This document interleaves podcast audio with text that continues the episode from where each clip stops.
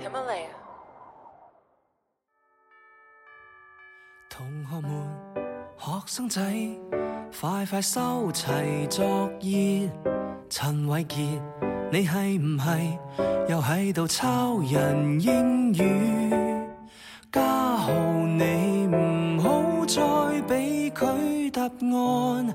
睇人願意，次次第一，從來未叫。Hello，大家好，我是 Gareth，欢迎收听这一期的子非鱼。今天呢，我邀请了我在北大光华的师弟，嗯，山东省2012年的高考文科状元侯志腾，跟我一起聊一聊关于教育、关于高考状元的职业选择和发展的经历，关于在线教育的未来等等。最近呢，因为高考临近，以及因为大学顶替等等的这个社会问题，使得大家对教育其实都怀有很高的关注。呃，今天呢，我想要讨论这个问题，我们应该找严格意义上的局内人来听听他们自己是怎么想的，所以我就邀请了志腾来参加今天的对谈。Hello，侯志腾，欢迎录制这期播客。哎哈喽哈喽，哎，谢谢师兄的邀请，然后非常开心录制这一期播客。我们是不是先回顾一下呃你的生平？可以啊，这样写这个写碑文了是吗？你这个是我想想，你是一二年对吧？山东的文科状元，在光光华读书，然后你是本科毕业，支教了一年，对，一六年到一七年支教了一年。对，然后去清华读的硕士。对对，你硕士是读了几年啊？硕士其实按照时间来看的话是四年，但中间其实是休学了两年嘛，所以如果按照正常读书的时间，应该是两年毕业。OK，所以这四年应该是读书了一年，然后休学了两年，又读了一年，是这么一个顺序吗？他是先延期毕业嘛，就先延期入学，应该是就是支教那一年，然后一六到一七哦年，，OK 所以这这一年，然后读了大概半年多，然后就因为那创业嘛，然后又休学了一年，然后后来又接着读了大概一年半的时间，所以应该是这个这个流程，所以加起来应该是四年时间。呃，你等于你也是今年毕业对吧？对我二零二零年毕业，就是前两天刚拿那个毕业证嘛。然后你你现在的主业是在做小学的数学老师是吗对在线教育的这个数学助教。？OK，这个选择是怎么来的？我们能倒着说吗？就是是什么让你原生了这个最终的这一步落脚点落在小学数学老师上呢？嗯，因为其实怎么讲，就蛮多因素的吧。因为你像小学、初中、高中，甚至到大学，对吧？你大学去光华，其实本身讲真，光华不一定是我第一第一想去读的专业，但当时因为你确实考了特别高的分数，然后去，所以这个这些选择可能都没有办法是我一个人就单独的意志进行的选择。那当时一六年毕业的时候，其实我自己按照自己的意愿去进行的选择，其实选择去支教，因为这个再回到之前，就是我确实从小有一个当老师的梦想。那为啥会有这个梦想呢？因为我妈也是小学数学这样这个老师啊，但他是公立学校的嘛，所以就可能这样进行一个，就从小内心里面有一个当老师的梦想，就特别喜欢当老师这种感觉啊，所以之前是觉得可能读了光华，读了营销，就不会再去选择跟当老师做教育相关的了。然后，但是后来等到现在这个阶段，然后再去想这个工作的时候，可能会想得更加清楚。然后你当时支教是觉得可能这辈子不会再去做老师相关的工作嘛，就先支教一年，圆一个梦想啊。但是回来之后来到清华，可能越想越清楚，就是会放弃啊、就是固定就是正常的一些选择，就就是正常挂引号哈啊，就可能去做金融啊，或者去做营销，去做啊这个用户增长或者做管理这些。哎，我想确认一下，所以说当时你从光华本科毕业之后去支教，其实当时是怀着一种你未来不会做教育，所以要借这个机会进行一个尝试，顺便可能也是一种告别，是怀着这么一种预期去的。呃，对，其实不是尝试，本质上是应该是一种告别，就是纯粹的告别。那就是如如果说你支教回来直接当老师，就是继续怀着这个梦想，然后一直在教育这方面走，其实我并不感到意外。那为什么就是在支、你从支教回来之后，到你的最终职业选择之间，你还会有一些其他的这个周转和波折呢？对，就比如说像创业嘛，然后包括你看我最开始找工作的话，也都是像本科的话就拿到了一些快销的，就当时觉得还是蛮喜欢营销的嘛。所以说有一个 A 面跟 B 面，就是 A 面感觉就是一个很正常的一个路线，就是感觉大家怎么走我就怎么走，然后或者是应该怎么走就我就怎么走。然后但是 B 面的话就感觉是有一条就是暗涌的线啊，这一条线的话就是当老师做教育，那其实。不是说就是从从从最开始我就坚定的去选择了 B 面，其实 A 跟 B 其实是一个交杂的一一条线啊，其实有点像现实跟梦想啊，就是可能当老师是一个梦想吧，但可能现实的话就觉得你毕竟。考上了北大，考上了清华，是吧？山东省的状元。然后，如果你毕业之后去做一个老师的话，就怎么讲？因为 尤其是山东人嘛，啊，我不知道讲这个合不合适啊。反正就是像家里人还蛮希望你说，不是北大清华毕业的，你可以去呃这个这个事业单位，对吧？或者去当公务员啊，至少就感觉他们不应该去当老师。所以其实这个过程中是有一些跟自我在斗争的过程。所所所以其实是这样的，也就是说你自己心里你认为做教育是一个很有价值的事情。嗯，但是你某种意义上，你所处的环境，不管是所谓家庭，或者说山东总体的这个氛围，以及光华的这个总体的特质，就是好像在这个环境里面，呃，去当老师的这个被赋予的意义和价值序列就没有那么高，是吧？对，它是一个特立独行的事情啊。但是，一一一般来说的话，我们去做特立独行的事情，我个人在心里面会觉得会有很大的风险，跟要去做到很大的牺牲。就你跟其他人一样的话，是从众心理的嘛？就别人干嘛我干嘛，我觉得相对来说稳当一些。对。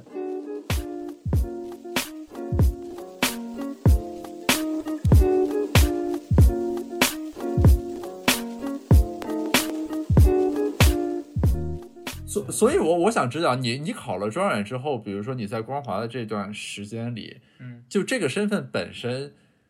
它会带给你一种什么样的？呃，压力或者说就是各个方面的这种东西嘛。因为我虽然是理科第二啊，这个看起来也是比较高的名次，但是我深刻的知道，就这个第二和第一还是有很本质的区别的。对，就是我我至少在我读书期间，我感受到的的是说是什么呢？呃，状元本身当然是一种荣耀以及大家的期许，这是一个方面了。另一个方面是社会的舆论其实普遍对状元怀有一种类似于伤仲永一样的期待，就是。对吧？就那段时间的舆情，包括社会的报道，大家普遍关注就是说，状元其实发展的不一定有多不好，于是就衍生出来很多这个讨论，比如说咱这考试的体系对不对？什么状元有没有价值，对吧？就诸如此类这个东西，我不知道你自己本身作为被讨论的这个标的中的，嗯，这个集群中的一员，你你你有关注这方面的东西或者受这个的影响吗？呃。你比如像刚考上状元嘛，应该是一二年六月份，对吧？你刚知道这个成绩，其实首先是不敢相信，因为因为咱俩还有有一点点不太一样啊，就是我是非常典型的小镇做题家嘛，对吧？就我们学校本质上在山东里面不算是。最好那一批啊，它是一个县城高中嘛，那所以其实当时没有人会想到是考的是全省的第一名，所以这个名次其实非常非常让我吃惊，让全校吃惊。你自己也完全没有预期过，是我完全没有预期，完全没有预期，因为我当时像参加自主招生的话，我也完全没有考虑过北大清华啊。我当时当然我的梦想是北大清华啊，你你不是那种你不是那种心底里悄悄的想考状元，从来不说，而是说自己也没有想过，就是你会变成山东的文科状元。啊，对，至少状元这事没有没有想过，但是你说北大清华肯定有有想过，但是他当时在我来说，就是考北大清华，甚至都是一个够一够的事情啊，就蹦一蹦才能考上啊，所以当时是一个非常，就是可能最最开始十几天是一个不敢相信，怎么可能是我，对吧？然后后来就是来到了这个这个北大，然后感觉到很新奇，然后慢慢的话也接受了自己这样一个身份，因为我自己接受起来还是蛮快的啊，就包括一些新的环境啊，然后一些这种新的什么所谓的这种这种这种称呼啊或者头衔，然后。慢慢可能大概有两三个月、三四个月的时间，然后你就会感觉到了有一种落差感，这个落差感是非常非常明显的感觉到的啊。这个落差感，我觉得两两部分，第一部分的话就是所谓的像我们这种，其实。在一个小县城，对吧？可能是这个这个从小没有去过特别多的地方，没有特别高的这个视野，然后来到这样一个非常大的这个环境里面，发现身边的人确实很优秀。你像我当时在学校里面还可以风云人物，对吧？但是你来到了北大，来到了光华，然后发现哇，这个这跟我想象不一样，原来原来厉害的人还有这么多，然后这个落差感是存在的。然后另外一个落差感的话，主要是觉得就是一个状元的落差感，就当时觉得自己是全省的第一名。然后呢，我自己可能就就就想，就不管到哪儿都特别拉风那种。而且是山东省的对，而且是山东省的 第一名。但是来到这儿之后，就发现呢，其实我差的还有很多。就高考这一件事情，它其实能代表一些东西，但是它大概率代不了很，就是代表不了更多东西。就它可能只能代表百分之五，剩下百分之九十五东西是代表不了的啊。所以我觉得这个，因为它有很多很多的运气成分嘛。你刚才说你是第二，我是第一，那其实在我眼里看来哈，其实你只要是前五十名或者前一百名，其实本质上都有冲刺第一名的可能。我是这么理解的啊，因为它可能就是一道选择题的问题啊。啊，是你作文可能就是三三五分的问题，因为尤其山东省一分可能就真的是好多人，对吧？尤其是可能前面就是就是这种就是就是都这个叫什么竞争会更激烈一些，所以这种落差感就是说会让我感觉到呃就就有一些自我怀疑。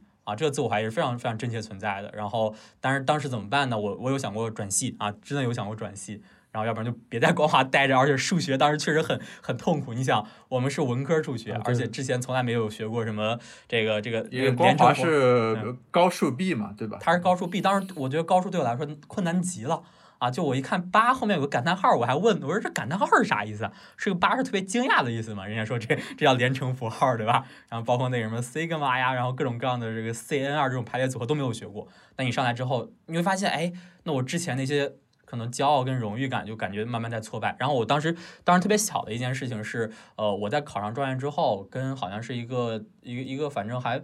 一个一个一个老长者吧，对一个长者吃饭来着，他就跟我说一句话，他就说，他说，他说你现在确实不错，但是我不希望你的人生巅峰是停留在你十八岁。我当时还笑笑，怎么可能啊？我未来上北大上清华是吧？来到了这个大城市肯定会越来越好，但是 来到北大可能两三个月、三四个月就发现，好像我的人生巅峰真的只能在十八岁。啊，就考高考那一次，但是后来也就是说服了很多，就慢慢在跟自己沟通，然后去跟一些老师交流，包括跟高中的老师啊，跟自己的父母沟通和交流，然后慢慢可能我自己对自己的要求就没有那么高，就慢慢可能接受了自己跟周围人的这样一个落差。我觉得这个接受的过程是大一整个的一个基调啊，然后如果没有接受的话，我觉得可能大二大三还是会蛮痛苦，所以我觉得这个可能是那个落差感的存在。那你你这个适应的过程还是挺快的。那你接所谓的接受了这种落差之后，你的状态变成什么样的状态呢？因为我理解啊，就是说，如果是处于你刚才说的那种情况，他不会就让这个人走向很松懈或者嗯很懈怠的状态吗？你明白吗？就是或者说，就是所谓接受落差和放弃努力，或者说自暴自弃，其实这中间这个间隔没有很远，某种意义上。对，是这样子的。但是我当时接受这个落差感，就首先它是存在的，我接受了这个存在，啊，就是如果你不接受存在的话，你其实离离离自我灭亡其实就很近了，对吧？你每天可能就活在一种自我怀疑里面，那个就更可怕。然后首先是接受它存在，另外我接受的不是说我多么差，我接受的是我可以没有像之前那么优秀。啊，就没有办法像像什么高中的时候能保持第一名、第二名这种，我接受是这种状态。但你就是可能还没有到那种自暴自弃，我觉得还是对自己的未来，因为你太多新鲜的事情嘛。然后第三点的话，主要是我接受这个落差，就代表了我可以去做一些我自己真的想去做的事情。所以其实我从大一开始就一直在支教嘛，因为我当时在想一个问题，就是当时真的在想这个问题，就是我为什么能考状元啊？我为什么学习能这么好？对吧？而且我自己并不感觉我是那种特别极其聪明的人，然后我就在想这件事儿，然后就可能总结出来一些东西，我就迫不及待想跟其他人分享。所以从大一开始就去一些呃这个各种各样地方去做一些短期的支教啊，所以我觉得这个事儿是我特别喜欢的。呃，这个很有意思。其其实就是说，等于是说你这个人。就就跟我们说所谓的消费者模型一样，就是你的那个预算约束是有限的，比如说你的时间或者精力什么的。嗯，如果说你没有完全的悦纳自己在这个环境里的差距或者不足的话，你可能就会把所有的这个东西依然堆到刷题或者说搞基点，对吧？就是你你不可能就是拿出来一部分去做所谓你自己感兴趣或者想做的事情。但是完成这个认识之后，使得你整个这个优化行为的这个决策，就等于它有一个转变，其实是对吧？是。包括当时就你因为因为你想想，在十八岁之前，可能大部分去衡量你是否优秀的一个标准就是你的成绩嘛。但是我当时一个非常大的转变就是，我当时在想这个落差到底在哪儿？我其实我觉得就两点，第一个就是你的就是能力啊，就是你在这个学习上的能力。那当时我的英语确实不好，你想山东那种英语是吧？就是就是就是就就是那种口语还蛮差的。然后这件事情，其实我当时想想，其实很难在非常短时间里面去改变，因为别人可能就学了真的十几年的非常好的英语，可能就有外教啊，或者是特别好的机会。但我觉得这个我就接纳了，我可以接纳我的英语可能没有那么好，我觉得这个是 OK 的。然后另外一个其实去衡，就是到大学去衡量你的一个标准，就是你的一个事业。那我想这件事情我是可以去做，并且可以在较短的时间里面去提升自己的。那我就疯狂的可能去做一些学生工作，对吧？然后比如当时去当班长，然后去做一些这个这个什么学生会，当然反正就各种社团也参与参与，然后以及可能就走出去看一看啊，去很多很多地方。然后你像包括你你还还有一个比较典型的就是你像我应该是大二还是大三，反正我第一次一个人就下定决心，就是前一天晚上突然下定决心我要去朝鲜看一看。然后反正第二天就报了这一个团，然后去朝鲜就走了一圈。其实当时他背后折射的就是我，我去了呀，就去去待了一周，然后就就折射出来一个我特别希望，可能就是成绩这方面，我就想我我只要不挂科，或者是我能够保持一个还不错的状态就可以。然后另外我更想去在其他的一些你刚刚说那个一个一些条件里面一些因子里面去找到一些自己的存在感跟满足感啊。所以这可能是大一大二大三一个转化。其其实这个过程是不容易的，就是因为某种意义上啊。这个也是在走出我们的一种舒适区的过程，甚至就像你刚才说的，就是大部分人在进入北大之后，他之前的舒适区其实就是考试做题、刷分和名次，对吧？然后当你在这上面遇错的时候，大部分人的第一个的那种应激性反应，其实是说就是我要努力、努力再努力。对吧？就是那我考了第二十，比如说原来我在高中都是第一的，于是我就应该继续努力，对吧？我努力再加一倍，可能我就变成第一了。这是其实一个人的应激性反应，就是当你在你最习惯的范式里面被锤了一下的时候，我其实应该是继续往上回到原来那个位置。但是其实你这个转变，就是你转的某种意义上是还比较干净利落的。就你刚才说你去朝鲜旅游，其实就让我想到那个毛选里面说的那个话，就叫做“矫枉必须过正”。不过正则不足以矫枉那种感觉，对吧？就是如果比如说你一点一点转变，就有点那种就是哎，我依然要顾着学习，但我去试试别的，然后试一试又感觉我不能放下学习，就诸如此类的这种来回摇摆的话，其实可能就会使得自己变得非常 struggle 啊。所所以说，就是等于是你的那种转化还是很干脆的啊。对，因为当时当时还有一个特别好玩的一个一个，我自己有一个特别好玩的想法，就是。就既然我已经在学习这件事儿充分的证明了自己，然后我就想在其他方面也去证明自己，因为我觉得学习那件事情可能真的不能给我带来更多的快感了，它可能相反给我带来的是一些叫什么就挂引号的这种羞辱感，是吧？所所以你在本科期间其实从来没有抛下过对教育的探索或者追求，对吧？就是你在本科期间其实就已经在做一些相关的事情了。对，当时像短期支教呀。然后包括是有一些回校，或者是经常性的可能会跟一些做教育的人去沟通，但是当时就是想分享，就当时的想法很纯粹，我想分享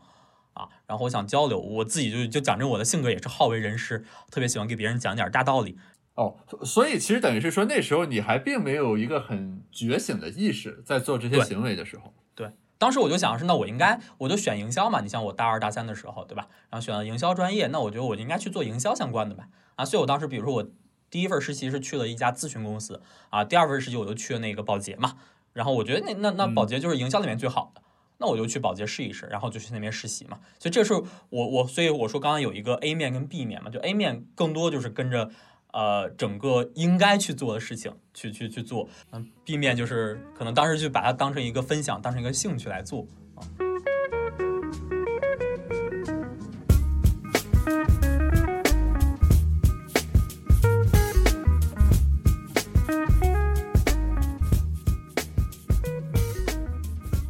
就所以说，你等于是你对教育的认识，或者说你对自己行为的认识，是一个分阶段的过程。就是你在本科阶段所进行的那种，比如说学习方法的分享或者交流，某种意义上还是停留在就是说这个交流的过程中，你有一种爽感，或者说你对这个表达有一种满足感，对吧？还能赚零花钱，对吧？就是你对于这里面的教育那个成分的这个认知的觉醒，是在支教期间逐渐形成和唤醒的吗？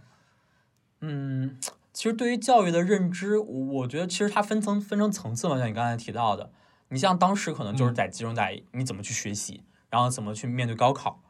然后真正的去思考整个的短期支教跟长期支教是在大三的时候。啊。当时就有一个学生给我发一条短信，我记得他说你来我们这儿当老师特别开心，然后这一周我特别开心，但你走之后我们还是回到了原来的轨道。哦。那条短信其实对我触动还是挺大的，然后我都在想。短期支教跟长期支教真的不一样啊，所以我就可能去了解一些这个到底所谓的这种支教应该是什么样子的，对吧？然后也了解一些什么当时的一些项目，然后看到了很多那种在乡村里面待了十几年、二十多年的老师。当时其实我有个大大的问号，我说这样难道就能改变一些事情吗？然后后来等到支教的过嗯程中，就会、因为我到这个是青海的一个县城，然后当地一个高中，当然也会去一些呃乡村的一些小学，然后那个时候你是明显的感觉到整个。教育资源的问题，这个是非常非常明。虽然你你说我在山东是一个小县城，但是毕竟我觉得是在东部，对吧？然后这个这个，我觉得相对来说教育资源包括是还 OK，但是你等到到了青海，然后包括我们当时还去了西藏，对吧？然后去了这个湘西，就真的可能是相对来说比较偏远一些地方的时候，就发现哎，确实是有蛮多的，就也不叫蛮多，是有一些孩子他们是真的交不起学费，上不起学。然后是有一些农村家庭，他们是面临的是这样一个生活的窘境。那个时候是我可能会去思考整个教育资源的问题。你你不会感到一种无力感吗？就是当你面对这些东西的时候，因为我我不止和一个支教的人嗯交流过啊，嗯就是他们基本上都会有这种认识，比如说他们一开始做短期支教，后来嗯发现短期支教是不 work 的。对吧？对甚至可能 backfire，就是你去了一个星期，给他们展现了各种新奇的东西，然后你嗯走了之后，这个现实再把他们给拽回去，你还不如不去，对吧？这嗯就类似于行为经济学里说的，你把他这个参照点给拔高了，嗯然后但是他现实的条件又跟不上他这个参照点的提升，对吧？嗯于是有的人就说，那这个短期支教不行，我搞长期支教，也就是所谓嗯我去支教一年或者怎么样。然后他们去了之后，就会面临你刚才说的那种问题，就说虽然我个人的时间投入从短期变成长期了，OK 是有进步的，但是这种系统性的或者结构性的这个问题，就是不管我这个人再努力，或者我把我在这儿一年变成我在这儿十年，对也还是没有办法从根本上打破那些硬的桎梏，对吧？就是你说西部那个条件，或者说什么一个老师教五科这种诸如此类的情况。就是到这个维度上的这种无力感或者挑战的时候，你你自己心里的认识是怎么样的呢？就我觉得你你这个问题还确实特别好，我我我确实思考过，但是我你刚才提到他们会觉得，比如短期支教没有意义什么，但是我当时最后的结论你知道是啥吗？我觉得短期支教还是有意义的。包括我给你举个例子，我当时做一个什么活动，就是像那个这个把他们拉到北京来去参观北大清华。我当时做这个活动，其实有有有一些他们也在做这种活动嘛。当时就会有一个，哦我记得有一次我参加过啊，对，有有一个人问我，当时应该是个学生还是学生家长，我忘记了，他就问我，他说侯老师，你把我们这个孩子去放到北大，然后放到清华，去北京看博物馆，各种各样的，你难道不会担心他们回来之后面对这个现实，然后他们会有非常大的落差感吗？当时我我真的想了这个问题，想了想了一周，然后我最后答案其实很明确，我说不是这样子的啊，就是我认为其实你这一辈子。对于不管一个孩子还是一个成年人还是一个老人最最重要，我个人认为哈，我的观点就是他得有自己选择的权利。啊，就至少他是可以选择我看什么，我不看什么，我得到什么，不得到什么，我们必须得给他这种权利。那那如果我们就是因为害怕，那我们就把这些东西给放弃，那我觉得对孩子来说是一个非常大的损失。这件事情是对于这些孩子来说非常重要的一件事情，要不然很多人他们就可能是井底之蛙，他永远感觉哎，那我觉得挺好的，但是一旦给他有一个小种子埋下来，就算可能我有一百个孩子。然后我最终只有一个孩子，他这个种子发芽，我觉得是 OK 的。但我不相信剩下九十九个这个种子会变成一个恶魔。我觉得它肯定是一个正向的，就至少它应该是一个零，它不可能是负的。所以这里面其实是有一点这个怎么说呢，激励设计的成分在。也就是说，嗯比如说同样是一个短期的事情，你其实有很多种实现的方式，对吧？有的嗯是就是一次性满足，比如说你我给你支教展现了很多很炫的东西，然后给你带一些文具什么乱七八糟这种的。你刚才强调的一种思路，其实是说虽然这个实施的过程是短期的，但我要想办法在这个短期的里面留下长期的种子。然后当这个短期的事情结束之后，它有一个 long run effect，就是可以持续的在影响这个事情。对，而且它有个概率的事情，我觉得。那我去支教，我能改变一个孩子也 OK，改变两个孩子也 OK，但是我不可能像其他的老师那样，他们就是真的十年八年在一个乡村，那我觉得那样对我来说是一个大大的损失，因为我也要有选择，所以我觉得这是一个双向的过程，所以我后来就是想开了这件事情，那我就不去想我能改变多少人，能能怎么怎么样，我就在自己的能力范围之内，然后去做一些事情。这个转变其实是很重要的，就是说等于是说你从一个全局优化问题，变成一个在呃就是资源有限条件下怎么样能把它最大化的发挥出来的问题，对吧？就是对就是同样这个问题，我们有两种去呈现它的框架嘛，一个就是说就是中国的教育问题是摆在这儿的，嗯于是我们去解决这个问题。你刚才说的其实是说，等于你把这个问题给转换了一下，转换成就是说给定你，比如说你的时间精力的供给在这儿。怎么样把这个东西的这个边际产出搞成最大的？呃，可能它在最大的情况下也只能解决那个总体问题里的万分之一或者几十万分之一。但 anyway，就是这个是实质性的改变，对吧？以及于你的角度而言，你是把它优化过了。Somebody please help me with my misery?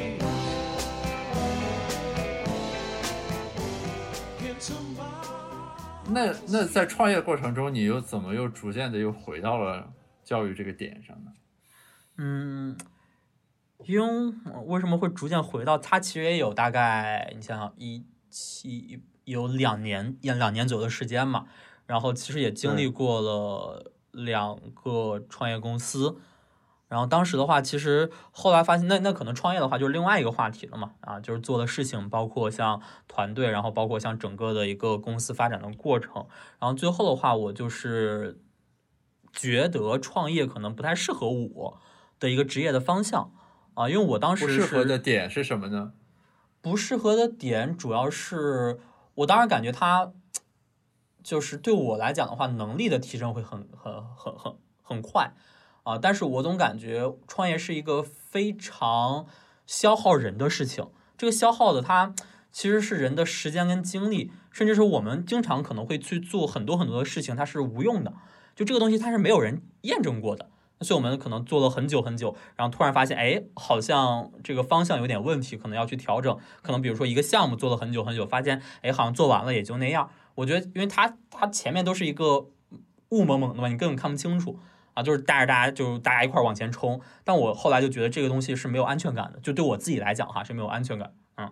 哎，所以我想确认一下，就是在你的效用函数里面，就类似于你喜欢吃桃还是吃苹果一样，嗯嗯于你而言，就是你所做的工作是有用的，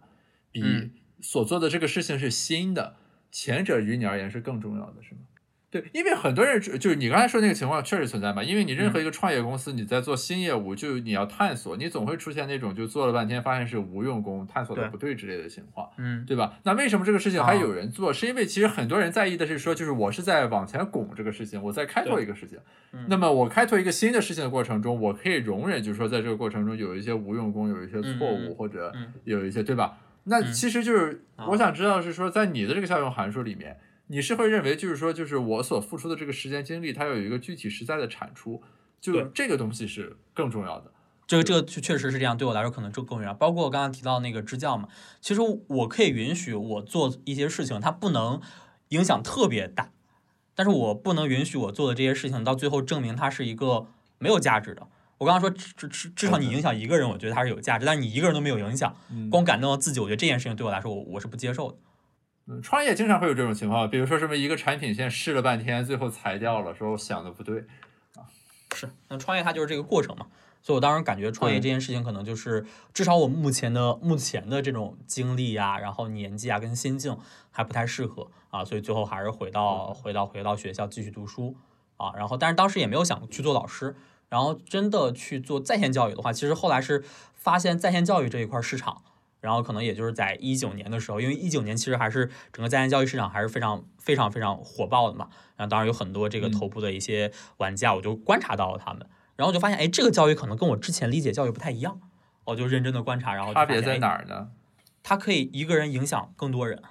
哦，所以就是在线教育为你之前的那个困惑或者说难题提供了一个解决方案，某种意义上。对，这是第一个。另外一个是个人的发展。你像我当时之前可能会觉得我不会去做一个公立学校老师，就是我自己是不太希望说你可能就真的一个人就影响一些人。那那我自己的发展也是有有限制的。那可能更多的事情，比如说在公立学校会涉及到一些行政的，对吧？然后可能会涉及到一些这个职务上的，就是你整个管理就是职级上的一个，对吧？它是它是另外一个体系。但是我觉得这种在线教育公司它更像是一个互联网企业。啊，那我觉得这件事情可能对我的能力来讲的话，是一个比较好的一个发挥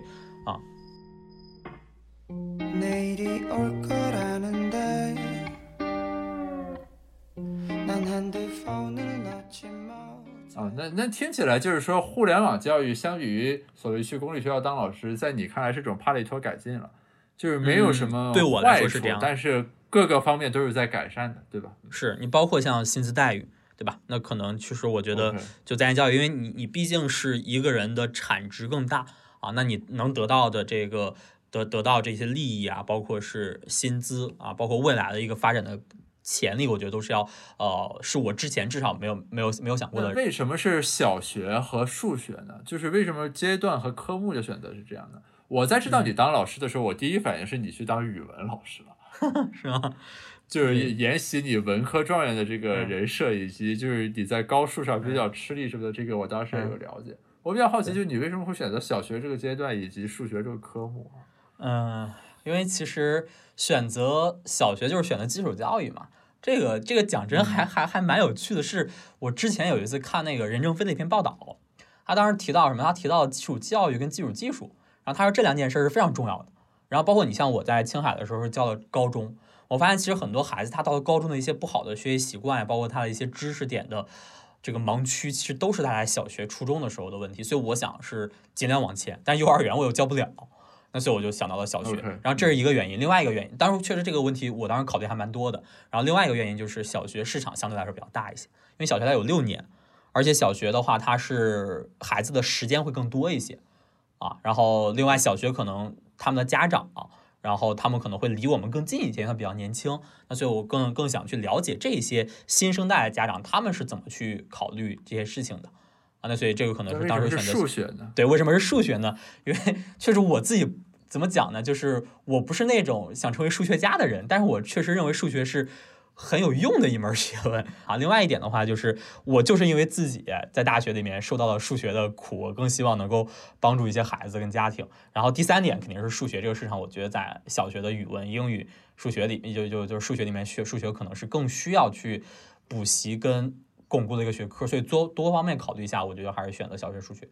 呃，我想问一下，就是去年你比如说到一九年的时候，其实关于这个所谓高校学生的这个毕业去向，有很多讨论已经存在了。比如说当时嗯经常会有这种报道出来，什么嗯某某高中今年招的老师全是北大清华硕士、博士，对吧？就就很多人就会说，你国家培养大学生，你不去当科学家，或者你不怎么怎嗯么着，对，然后你回高中去当老师了，呃，或者去什么辅导竞赛了。你这个可能比他们这个市场还要下沉一点，对吧？那个尚且是，比如说去高中当什么化学竞赛教练了，你这个直接是去小学当数学老师了。就是你在做这个选择的时候，你有考虑到这些东西，包括现现在也经常会有人问我说，他说他们会觉得你你像像你这种学历背景对吧？然后你应该去去去去做科研，然后去做为国做贡献啊。这这有一些人会这么想，然后有些人可能会想，哎，那你这种背景你至少应该去教高中对吧？你不会去教小学。就我我我一般会怎么回复？我说，因为每个人想法是不一样的。那我确实是这么想的，因为我自己是慢慢希望把一些光环，就是之前的那些光环给放下。我更想是以一个更普通人的心态去做一些事情，因为我觉得有些光环是好的，但是如果你太去看重这个什么高考状元、北大清华的光环，你会在未来活得很累，因为你不断的会跟自己最也不叫最，反正就相对来说比较优秀的时候做对比啊，因为你和你很多痛苦，包括你很多挣扎，其实是来自于对比嘛。然后呢，我我自己是不太希望去再跟之前的自己去做对比，但我觉得现在我喜欢小孩子，对吧？然后我觉得这个基础教育是很很很重要的啊。然后我也觉得数学这件事情是孩子必须要从小学好，他才能初中、高中。那我觉得我就做这件事儿呗。对，但是我自己是每一个选择跟判断，我个人认为不是那种非常非常非常草率的。我自己是做了，甚至你你包括我当时就会去分析这个市场啊，就小学、初中、高中，对吧？语文、英语，然后这个数学，然后我自己会去做分析判断，因为毕竟你是商学院的嘛，然后这种这种一些分析基本的分析判断能力还是有的。那我自己觉得这个选择还是我自己就是融合了我的就是所谓的效用函数，也融合了这个市场目前的一个需求，然后做出了一个相对来说就是价值最大最大化的一个一个一个选择。我是我是这么考虑这事儿。其其实就是说，某种意义上，所谓的就是，嗯，社会或者说公众对于，嗯，北大清华学生的一种预期，或者说嗯他们想象中的选择，其实是一种无形的枷锁。但是很多人对这个没有认识。就所谓嗯无形的枷锁，其实含义是说什么呢？就是说它其实不是一个真的枷锁。就如果你不 care 这个东西，这个东西就是没有的。是这样对吧？？但是你如果非要 care 它呢，这个东西它不是一个硬约束，却又嗯会来约束你，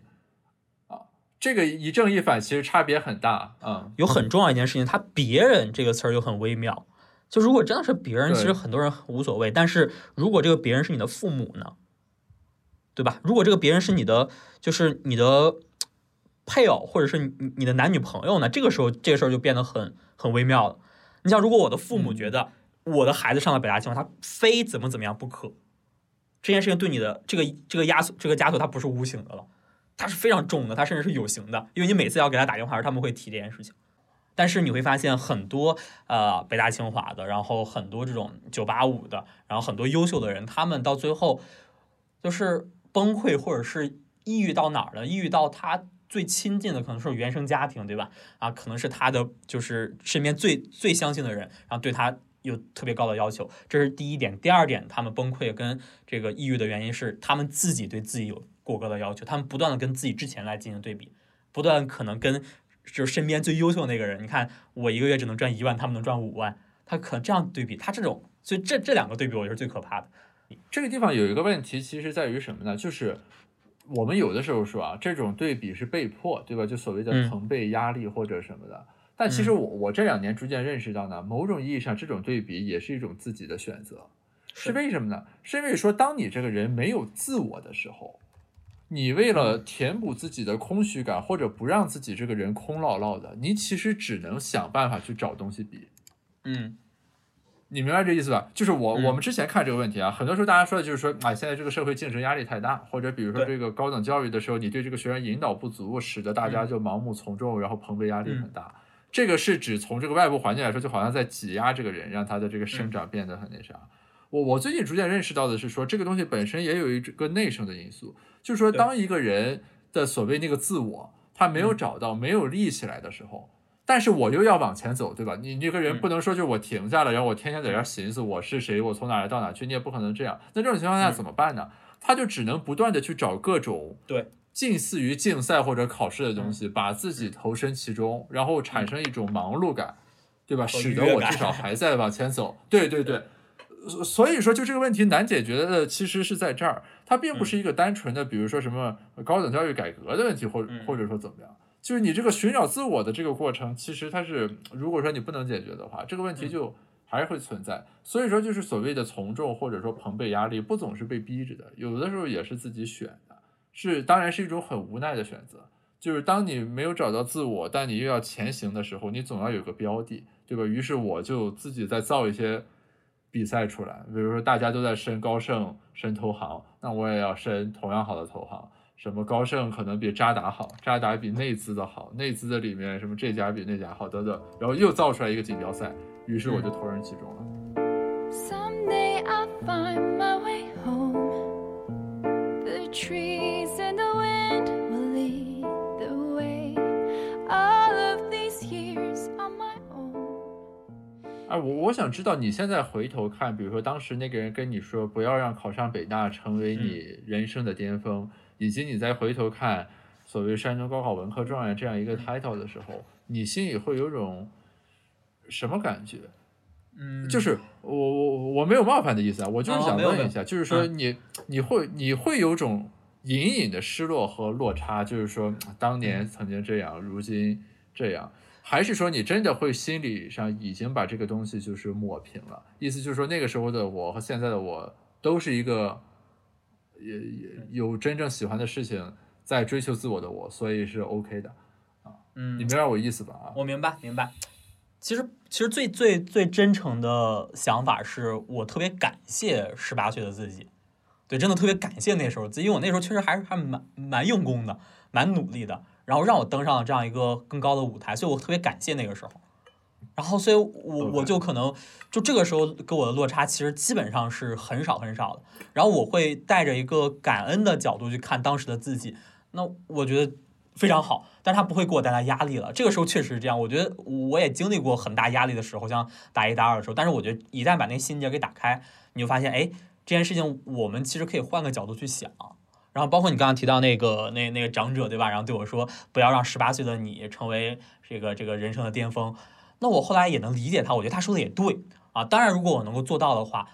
我觉得我我我很厉害，我很我很我很感谢他。但是我在想，第一个是什么叫巅峰呢？对吧？那我现在难道不是巅峰吗？啊，我现在对于一些事物的认知，然后甚至是我现在手里面有的钱是吧，都要比十八岁的时候多得多。难道我现在还要再去再去当一个什么状元，再去干一件什么事情，就是让全国都知道一件事情才算才算第二个巅峰，就才算他们说什么第二曲线是吧？我这个没有想通。然后第二个一个事情就是，我觉得就算我从十八岁之后一直没落又怎么样呢？至少我还曾经站到过山峰、山顶，对吧？那这个可能这个世界上绝大多数的人都没有考过全省第一吧，然后他们都没有经历过这种体验。因为我自己还是有一个观点，就是人生还是得体验嘛。你足够多的体验，嗯然后就会让你的人生足够多的精彩。最后这个濒临死亡之际写自传的时候，至少你能够写几章，对吧？不是不是写完第一章一想没啥了。然后我觉得这至少这件事情能够，所以我现在去看那个是我是一个非常感激跟非常珍惜的状态，但是我不会有太大太大压力。当然你现在去跟我提的话，我也愿意去提，我觉得没问题啊。啊，我之前还有一段时间是我不愿意去提。是我特别讨厌别人提你是状元啥的，然后我就在想，哎，我是不是没有其他让你介绍就提状元？但我现在是完全相对来说比较 open，所以我现在还蛮喜欢这种状态的。哎，就是你你们，我知道你们有那个状元的那个联谊的组织嘛对对对你应该还会认识很多其他的状元或者和你的同龄人，其中可能也有很多人混得很惨。我没有幸灾乐祸意思，我只陈述一个事实。你了解他们的想法或者状态吗？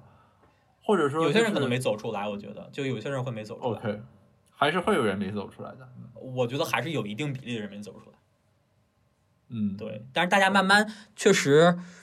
因为你你像我，我确实也接触很多这种所谓的这个这个全省状元嘛，什么奥林匹克金牌，对吧？然后后来发现，大家慢慢生活是归于沉寂的。当然，你不能说人家不优秀，就很多人他其实在一些领域上是做的非常优秀啊，像一些在学术上，然后有一些是在那个就是甚至在互联网里面都有一些高考状元存在，可能只是有其他人不知道他们是状元而已。但我知道有些人做的非常优秀的啊，就是这种我们世俗意义上的优秀哈。但是我也了了解到，可能是中间腰部的人，大部分人可能都是呃，在一个地方，可能是一家金金融金融机构，或者是一个什么互联网企业上着班，然后工资还不错，然后在北京可能奋斗个 多长时间能够买栋房子，然后现在有个孩子在养着。我觉得大部分是这种归于沉寂的生活。然后我觉得这个 就就像你说的，没有办法去对他们去去去说他们现在好还是不好，是难道那些优秀的人他们就是好的，那些那那些在在在腰部的人就不好，甚至还有一些底部的嘛，底部可能就是真的有一些人没走出来啊，就是就就就，然后他们是好的还是不好，我觉得这个是很难去判断的。然后就包括像之前不是有很多那种文章嘛，什么高考状元怎么怎么样，发现就是做记者做了什么什么详尽的研究，发现在各行各业都没有一个高考状元，高考状元这个这个存在，他们怎么怎么样了。我当时看这种文章，当然他们我我们也会在群里讨论，然后我自己的观点就比较简单，我说。他们讨论是正常的嘛，因为大家确实把很多社会资源，把很多社会的焦点和目光放在了你这儿。那我们应该怎么去看待这些观点？我们怎么去消化这些观点？可能每个人是不一样的。那有些人可能特别生气，嗯你怎么怎么能这样想？有些人可能会无所谓，对吧？然后有些人可能会想，那我接下来应该去再努力一些，至少不能让我们所在这个群体，对吧？其实本质上我们是一个非常松散的群体，然后再去蒙受这样的屈辱。每个人想法不一样，但是我自己是尊重所有人的想法。因为我我之所以啊，就发起今天这个对话，原因就是嗯前两天我看了一篇文章，什么北大呃高考就是文科状元和抑郁症搏斗的历史，然后那个文章读下来还是很让人动容的，就那个作者写的很真实，就是说他自己怎么样与落差等等相搏击。我就才突然间反应过来，其实是其实我的身边这些年同学里面有很多都是嗯各个省的，就实打实的状元，不管文状是还是理状怎么样的，我就发现好像一直还没有从这个角度去看一看身边的人们到底是怎么样的。因为也就还是回到我刚才说的，虽然我是第二和第一就差一名，但是他那个嗯光环所带来的这个效应以及压力是不一样的。我可能没有享受那些光环，但我也很庆幸，就我也没有过。那种压力，就是当我读嗯到一篇说什么高考状元从云端陨落的时候，这样的文章的时候，我还是以外人的心态在看的。那你们看可能就是说你是这个文章标题里面的一份子了，对吧？对，这还是不一样的。对，包括那篇文章出来之后，很多人给我转发嘛，说啊你怎么样？你怎么没有意义？然后我还发个朋友圈，我澄澄澄清一下，我我还好。然后我当时我记得我说了几个字来着，我说我看一下哈，嗯，对我说我说了十二个字儿，叫不恋过往，不畏将来，不负现在。我觉得这就是我现在一种还我就算是走出来的状态，就跟那个作者差不多啊。他其实他可能会比我更惨一些，他会经历过这种所谓的。抑郁的过程。对，就是它就等于是它中间下探的那个底部是更深一些的啊。对对，是这样子的，所以我还是挺能理解他的啊。但是我觉得最好的话就是他，就最好的事情还是他能走出来，就感谢，就是你不能会觉得这件事会对你来说造成多大的压力或者是这个困惑，你应该去觉得我能做到，我应该很很很很厉害，对吧？至少我曾经证明过自己很厉害。我觉得这种心态的话是是是让我现在会比较舒服的一种状态，对。当我走进巨大迷宫里，快分不清南北西东。我迷失在巨大迷宫里，我们最后聊聊那个教育相关的吧。你这个嗯当小学数学老师有什么思考吗？因为我们现在是做的是在线教育嘛，然后嗯在线的话，我个人认为它在未来还是有蛮大的发展潜力跟空间啊。因为现在你像国内就是一个很大的问题，就是它师资力量是非常非常悬殊的啊，就是嗯所以这导致着就是可能。你像没有一个好的老师，那这个孩子他如果自己再去奋斗的话是很难。但在线的我哈，我觉得他功德无量一件事情，就是一定程度上能够弥补这件事情。包括像像前几年好像有一篇文章叫什么“一块儿屏幕改变命运”是吧？虽然那个稍微有点夸张啊，就是就是他把一些成都应该四中还是七中一个比较好的高中的视频直播，然后到一个四川的一个乡村，然后发现那个乡村的高中有蛮多的孩子成绩有大的提升。我觉得就是这样，因为因因为我自己观点哈、就是一个老师的上限，一定程度上会决定这个孩子的上限，所以我觉得这是我特别看好在线教育的一方面啊。当然，它未来会怎么样，包括在线大班、在线小班、一对一啊，还是怎么讲，这个我觉得可能可能是另外一个另外一个行业的话题了。然后再回到教育本身这件事情上，我自己当老师的一个感觉就是，我前两段时间还写写一篇文章，我说有 X 型老师和 Y 型老师啊，就是我努力去当一个引发孩子提问的老师。就引发孩子思考的老师，因为我觉得这个思考跟提问的能力太重要了啊！就包括你，你看咱们今天的对话，其实是用一些提问进行一个穿插，对吧？如果没有问题的话，答案也就是不不复存不复存在的。包括从古至今很多特别牛逼的发明，然后有一些特别厉害的观点，其实它本质上源于都是一个问题。那所以我现在都特别希望去引导孩子提问，但是我发现现在在现在的这个呃教学里面，提问是太缺少了，就引发孩子提问是太缺少啊，就大部分我们还是填鸭式的教育为主，所以这个可能是我目前就对教育另外一个观察。你像我之前可能更多是在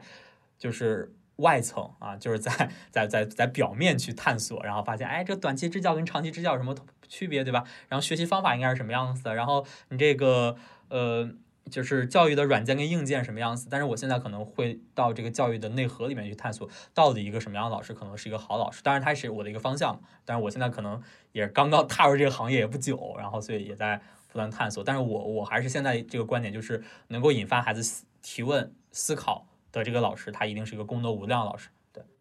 但是这里有一个固有的矛盾是在于，呃，你的这个东西可能收效于长远，但是你从短期的考试型的这种考核方式来说，很难见到真正的效果，是这样子的。对吧？这这个跟什么健身，嗯呃，保持优良作息，对吧？啊、学英语这一样的，就是付出是当下的，收效是长远的。关键是与此同时，还有一些就是这个收效就在眼前的这个替代性的方案。所以找到一个平衡嘛，嗯，这个这个肯定是要找到一个平衡。但是我就在想，为什么可能目前咱们的教育里面是一定程度上缺少了引发孩子思考，就是因为它难，它不不能短期见效，而我们可能眼里面只有考试，只有高考，我们是缺少对孩子整个学习习惯、学习能力的培养啊。当然，你不能说我我我我作为一个老师，我就培养他这个东西，那也是没有没有就没有意义的，因为你脱离了这种。现就现实的基础，所有的梦想就只能是梦想嘛，那所以只能是找到一个中间的一个平衡。另外的话，其实你提问的话，我后来又想了，因为我最近还在看那个心理学嘛，因为我觉得做教育的话，你一定得看心理学。然后心理学里面就讲，嗯人比较难的就是对自己提出质疑嘛，因为我们一一般都比较就就比较自私，然后认为喜自己被表扬嘛，对，然后我自己自己的东西是对的，但你一旦提问，你是不是就在一定程度上告诉自己，我这儿不行，我这儿不会？啊，我觉得这个过程是很重要，因为之前有些孩子他们就是小小学数学啊，他写那个什么二乘八等于十十五，他会觉得这是粗心马虎，但是我告诉他这不是粗心马虎，你要去分析这个背后的错因，就是你没有把乘法口诀表背熟，你不知道什么叫二乘八，什么叫两个八，对吧？然后这个是你背后的错因。那孩子可能就是之前就我粗心马虎，你像他，他经常会说粗心马虎，就是他把一些问题归因于外界因素，对吧？粗心马虎本质上是一个外界因素嘛，然后他觉得我本质上我还是很厉害，我很聪明的。这咱们心理学上是不是有一个叫什么对内归因、对外归因，对吧？他基本上还是对外归因多一些。嗯对，就是把失败归因于外部因素嘛，把成功归因于内部因素嘛。就是比如说考得不好是因为考场太吵，考得好是因为我最近比较努力。就你你这个地方其实是一个思考维度了，就是教育某种意义上它的抓手应该是在一些反人性化的东西上。嗯因为顺人性或者顺人的心理的这个常识的东西，其实是不需要你去教育的，对吧？就比如说你，就我我大家喜欢自我表扬，或者说怎么样，这嗯这可能啊，你要教孩子学会赞美，但某种意义上来说，就是顺人性的东西，大家还是自己会去做的。对吧？所所以说，就是教育的抓手，有的时候可能就像你刚才说的，就是我们在心理认知上或者这个行为上有一些那种就是 bias，所谓偏误，然后怎么样去通过教育去纠正这个 bias。还还有还有一个问题，我比较好奇啊，对我我问你一下，就是说之前其实，在经济学方面有一些讨论和争议，就是在线教育这个技术到底是减小还是增加了教育不平等的问题？因为我理解你刚才说的，比如说有的地方可能没有好的师资，你现在通过在线教育，他们就可以听最好的老师讲的课，对吧？这是正面的。但是也有一些文章，比如说会去讨论，在贫穷落后的地区，比如说互联网，嗯或者说这个电子设备不那么发达，或者说与互联网教学所配套的，就是相应的那些辅助性的手段不是那么完备，嗯所以说互联网教学可能反而是会加大这个差距，你明白吧？就等于是说，嗯你让发达地区的教育变得越来越高效，嗯凭借这个手段，但是让落后地区可能变得越来越难以追赶。你你嗯自己作为从业者，在这里面的感知是什么样的？哦，我觉得其实是两个方面。第一个方面的话，它就是从我自己的感知来讲的话，我现在确实蛮多的学生，包括我之前一些同事的学生，就是在一些比较偏远的农村。然后山村啊，OK 可能因为我们我们会看，就有时候会就是就是跟那个孩子聊天嘛，然后他他的父母就说，确实这边老师就是不行，然后或者是孩子要走很久很久的山路才能上学，是有这种案例的，对吧？当然你不可能说我有一个技术，然后我嘚儿一下所有的这种不平等，然后所有的平均不不平均，我觉得全部消灭，我觉得这也不不存在。但至少从我们目前的这个所观察的呃这些现象里面，它是在它是有有这种案例，而且蛮多的这种案例。然后另外一个角度是，我觉得它是一个它是一个过程。那我觉得可能现在它也是才，你像因为我我我我毕业论文就是做的这个在线教育相关的嘛，然后它可能就就在国内的发展也才几年的时间。对吧？一四一五年刚刚开始，可能一一八一九年比较火，然后二零年现在相对来说比较白热化，但我有可能再过十年呢。我们把目光再看长远一些，是吧？风物长宜放眼量。那十年之后，它这个过程的话，就会可能价格下来了，可能有很多其他的方式，对吧？可能在一些贫困地区会出现一个更为，甚至它可能分，就是叫经济学里面不是经常讨论那种分段计价，对吧？就是基本上叫什么这个消费者利益价格歧视效用最大化，然后对价格歧对视。我我已经把经济学忘了哈，然后反正就这种我是有可能，我觉得它是一个过程啊，只是我们现在可能看到的还是呃非常早期跟表面的东西，所以我也是蛮希望说能够参与到这个变化的过程里面，因为确实变化很快。就是这个我，我我从内心来讲，就是我抛开嗯。学术的那种理性思考来说，从底层内心的愿望上，我也是盼望会这个样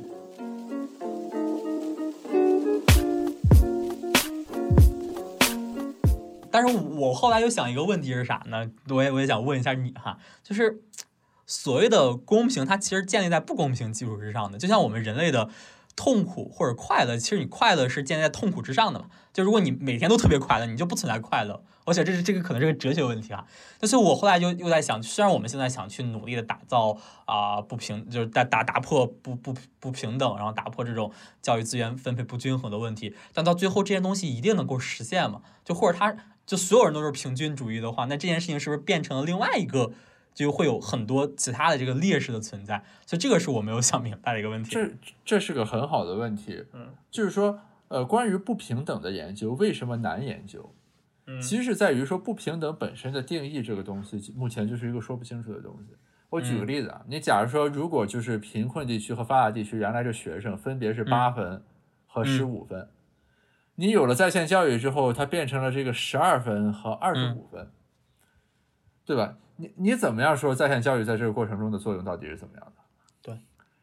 对吧？你不能单纯的说两者之间的这个 gap 好像因为这个之后它拉大了，于是是加剧了不平等。嗯因为你不能忽略的是说，那贫困地区的孩子还是从八变成了十二的，对对吧？所以说，就你刚才说这个问题，exactly 就是经济学现在在解决所有和平等相关的问题的时候，首先要回应的问题。嗯就是我们现在一说不平等，大家心里好像就有一个模糊的感受，就是反正就是比如说贫富不均，就有的人很有钱，有的人穷，对吧？嗯嗯但是其实你如果真正的落到数字上来说的话，你这个如何定义不平等，就是这个东西很难讲的。比如说，咱如果五个人，呃，是大家的财富分别是一一三三三，嗯现在过了一年，我们变成二二六六六了，对吧？那嗯那这个是不平等是没变，还是加剧了，还是削减了？等等，就很难定义就就这里面其实对对对，所以你刚才说的那个问题，就是触及到了一个更底层或者本质的问题了，就是不平等是什么的问题。嗯这个就是至少是一本书的内容了。但我我个人的偏好来说啊，嗯我始终认为就是说改善终究是改善，就是从八到十二是有价值的。你你不能只看那个比较的那个东西，对吧？嗯就是这也是为什么咱国家现在你做扶贫其实是一样的道理，就是你你把这个底给托起来还是有价值的。虽然前面也依然可能再往前走，甚至之间这个距离在变大，但是你把这个底的这个水平给托起来还是有价值的。这是我的基本看法。嗯然后我我认为在线技术在这个方面还是会起到这个作用的，就他把这个教育的底托起来，我认为还是能实现的，所以我还是持积极的看法。嗯，对，明白。然后我觉得这个问题就是我一直在想没有答案。然后另外一个它衍生出来的衍生出来的问题，我在想说，呃，我们经常讨论什么富二代、什么富三代的问题，对吧？那其实，在我的观点里面的话，就是你想，比如说像我们这一代，然后非常非常努力，其实有一定程度上是希望自己的孩子不不用那么辛苦，然后他就能够得到一些比较好的优质资源。这件事情听起来是合理的，但是可能到下一代里面，他们就会变成，哎，这是不平等的，对吧？你看为什么你生下来就就有这么多的资源，然后我我自己就不行，所以我觉得他还是有个代际的问题。啊，就是我或者是一个财富的一个积累的问题，就这两件事儿加在一起的话，我觉得就是让我自己在不断思考，就是未来到底就我们现在可能它是一个商业化运转，我我另外一个呃，就做做支教啊，做公益这么这么久，我我觉得如果一个公益它能够加上一些商业化的东西，它可能会做得更长远一些，这是我的观点嘛。所以我现在我我理解，我看到现在包括像什么作业帮呀，是吧？什么猿辅导呀，包括现在很多很多这种啊，学而思网校这种这个这个这个，它本质上是个商业化运作公司嘛。但我一直坚信它到未来，它一定会慢慢的去做一些呃跟公益、跟扶贫相关的很多的动作，包括他们现在也在在做，但是我觉得可能未来会更动作更多。但是当他们未来在做这件事儿的话，就可能会面临着刚才我提到这两个问题，就到底我们在做的事情是是在是在干嘛呢？我觉得这个这个我觉得还确实没有想特别清楚。是，就是你刚才说这个问题是这样的，就是它实质其实是一个激励问题。嗯就我们假如说啊，我们国家取消继承制度，就是你任何一个人，比如说你身故之后，你所有的嗯财产就变成公有的，或者变成就是百分之百的遗产税，然后大家每个人就是一代人就是一代人，对吧？就没有嗯什么二代一说，每个人都是自己这一代。嗯那这个样的话，就是你就牵扯到一个激励的问题，就是大家会少失去很多，呃，奋斗的这个动力和努力的这个动机，对吧？就是所谓的我们给孩子拼搏一个美好的未来的这个动机，等于在这个框架下被抹平了。嗯，至少他在会他会在去世之前把钱疯狂花完。我们在经济学角度来说，我们不做价值判断，就我们不说就是这个孩子的起点因为父辈的财富不一样，这个事情是对是错。我们只是从一个几率效应来说，你那样的话，肯定对于你这个社会总体的这个财富创造是会有影响的。所以归根结底，其实还是一个 trade off，就是一方面，你看我们现在有累进税什么的，对吧？就是你肯定是富的人要付的这个边际的这个成本是更多的，但是另一方面，我们还是允许财产的继承，对吧？对原因就是在这个地方，其实你要有一个平衡，就是说你一方面呢，你不能让这个过度的失衡，所以你要收税，要有转移支付，要扶贫，但另一方面你不能把激励给抹了。嗯所以就是你还是要允许这个财富进行代际传承。所以就是呃在这种问题的分析上，我觉得就是你应该怎么回到雅典，就是回到你本科的时候学的一些基本的这个分析工具。然后就是如果你把它放在这样一个激励框架里面去分析，抽离掉价值判断的话，其实这个问题就没有那么的让人困惑或者感觉复杂，嗯，明白。对吧？归根结底还是选平衡点的问题，而不是一个就是价值判断什么这个一代二代之间的问题。我是这么理解的，就是它其实对吧？它就是个激励框架，就你怎么样，既要让每一个人去努力嗯啊，你又要避免就是这个差距过分悬殊，所以你就在税和遗产继承等等之间这个方方面面找平衡了，对吧？我我记得之前有一个分析，就是说欧洲那边，比如说各个国家，他们在这个遗产税啦、房地产税什么相关的这个东西上，为什么很慎重？就是因为你所有的人可以用脚投票。你比如说你欧盟，大家这个国籍很灵活嘛，你如果这个国家你说遗产税特别高，我肯定就是富豪全跑到那个遗产税低的国家去了，对吧？然后让我孩子在那儿继承。那你对这个国家而言，你就损失损失了就是很大的税基，因为就纳税能力高的人全跑了嘛，全跑那种低税的这个国家就是。所所以就这个地方，其实它中间就是我们如果从激励框架的角度去看，其实就是一个激励制度的设计，嗯，OK，明白。不必不必在这上面给他施加太多的价值判断，否则扰乱教育工作者的 心绪。而而且这种问题可能就是想想吧，它不会啊对接下来的工作产生什么实质性影响。还有什么放不下？